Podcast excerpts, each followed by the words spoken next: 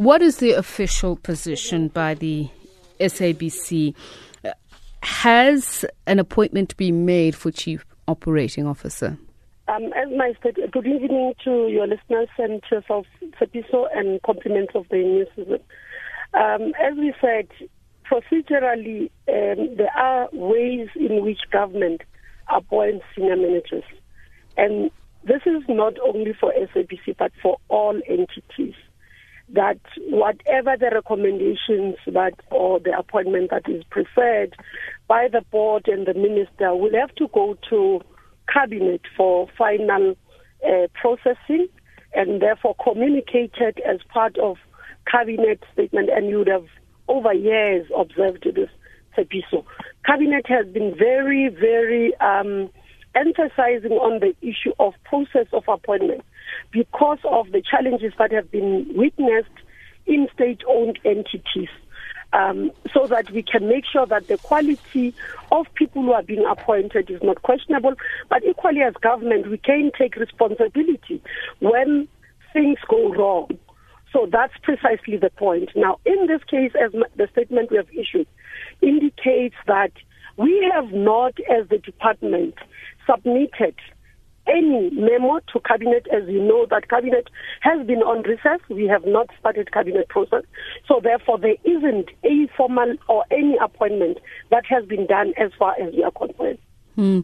So at this stage, um, pardon me, Minister, if it seems like I'm being pedantic, but I just really want to ensure that mm. we, we, we, understand. So at this point, mm. nobody has been told that you actually have the position. We're just waiting to finalize it via the cabinet process.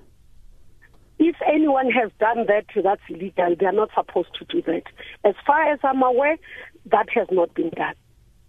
So nobody is under the impression that, for instance, in February uh, they're starting work to take up any position at the SABC. I'm I'm actually hearing rumors of that, uh, Natsepiso, and that is concerning because it means somebody has decided to ignore processes of, of cabinet or processes of government. Let me tell you how it happens, and so that even the listeners can understand.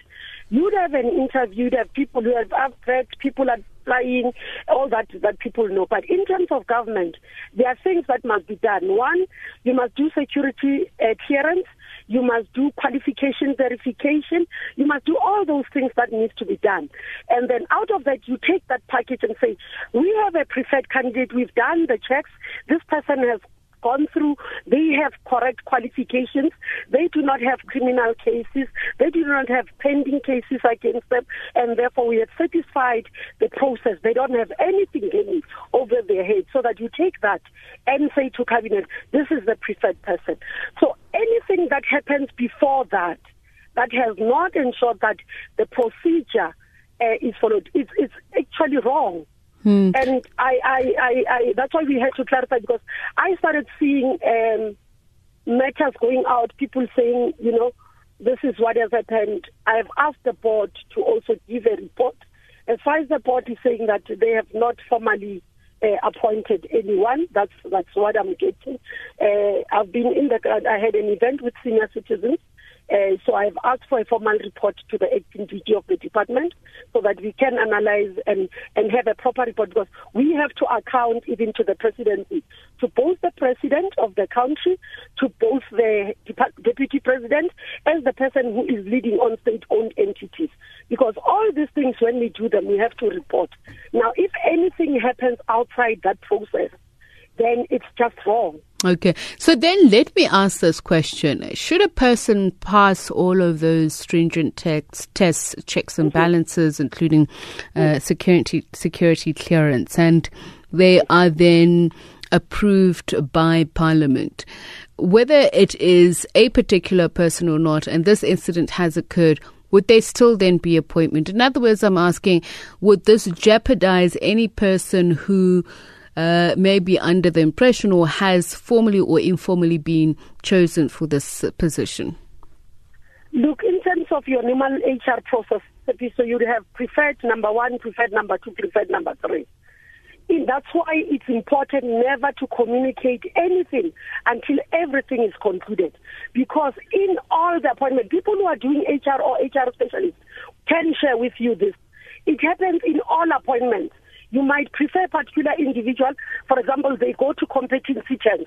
When they come back, it shows you very, very strong or very, very issues that you can't deal with. Or you have a, a preferred candidate, and then you find they have criminal records, or they do not have citizenship because there are positions that you can't appoint foreign nationals, for example. So those are the things that you have to clear first. Hmm. If you find such, then you move to the next one.